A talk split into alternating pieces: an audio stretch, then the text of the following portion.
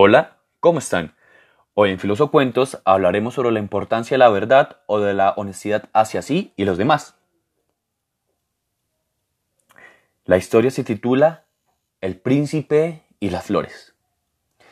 Hace muchísimos años, un guapo y apuesto príncipe de China se propuso encontrar la esposa adecuada con quien contraer matrimonio. Todas las jóvenes ricas y casaderas del reino deseaban que el heredero se fijara en ellas para convertirse en la afortunada princesa. El príncipe lo tenía complicado a la hora de elegir, pues eran muchas pretendientes y solo podía dar el si quiero a una. Durante muchos días estuvo dándole vueltas a un asunto, la cualidad en la que se debía basar su elección. Debía, quizá, escoger a la muchacha más bella, sería mejor quedarse con la más rica, o mejor, comprometerse con la más inteligente. Era una decisión de por vida y tenía que tenerlo muy claro. Un día, por fin, se disiparon todas sus dudas y mandó llamar a los mensajeros reales. Quiero que llaméis a lo largo de y ancho de mis dominios a todas las mujeres que deseen convertirse en mi esposa, y tendrán que presentarse dentro de una semana en el palacio, a primera hora de la mañana.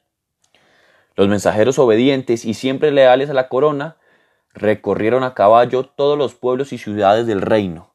No quedó un solo rincón ajeno a la noticia.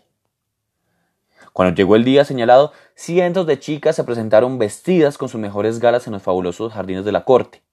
Impacientes, esperaron a que el príncipe se asomara al balcón e hiciera públicas sus intenciones.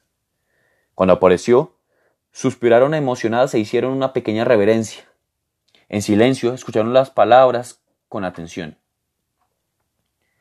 Les he pedido que vinieran hoy porque escogeré a la mujer que será mi esposa.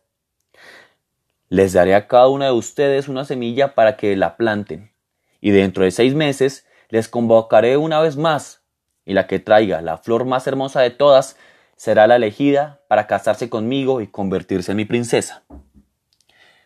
Entre tanta muchacha distinguida se escondía una humilde, hija de una de las cocineras del palacio. Era una jovencita linda de ojos grandes y largos cabellos, pero sus ropas eran viejas y estaban manchadas de hollín porque siempre andaba frente a los fogones. A pesar de que era pobre se sentía como una mota de polvo entre tanta bella mujer, aceptó la semilla que le ofrecieron y la plantó en una vieja maceta de barro. Siempre había estado enamorada del príncipe y casarse con él sería el sueño desde niña. Durante varias semanas la regó varias veces al día e hizo todo lo posible para que brotara una planta que luego diera una hermosísima flor. Probó a cantarle con dulzura y a resguardarla del frío en la noche, pero no fue posible. Desgraciadamente su semilla no germinó. Cuando se cumplieron los seis meses de plazo, todas las muchachas acudieron a la cita con el príncipe y formaron una larga fila. Cada una de ellas portaba una maceta en la que crecía una flor magnífica. Si una era hermosa, la siguiente todavía era más exuberante.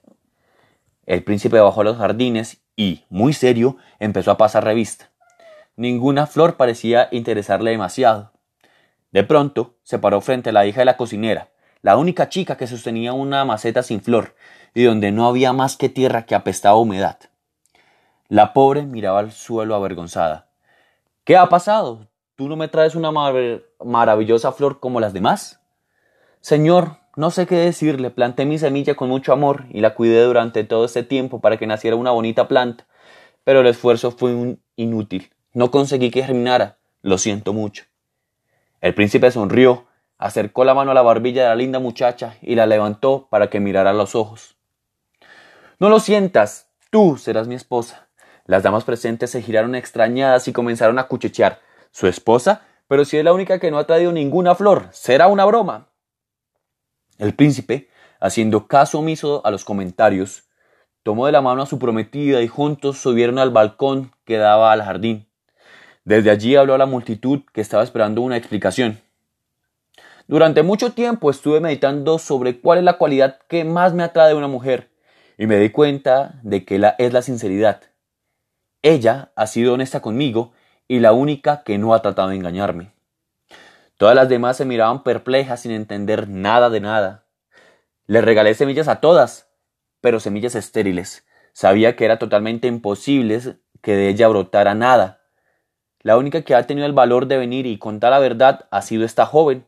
Me siento feliz y honrado de comunicaros que ella será la fruta emperatriz. Y así fue como el príncipe de China encontró a la mujer de sus sueños y la hija de la cocinera se casó con el príncipe soñado. Y bueno, como acaban de escuchar, decir la verdad nos encamina siempre por el camino del bien. Y aunque parezca no ser la opción que nos ofrezca mayor ventaja, siempre será la mejor.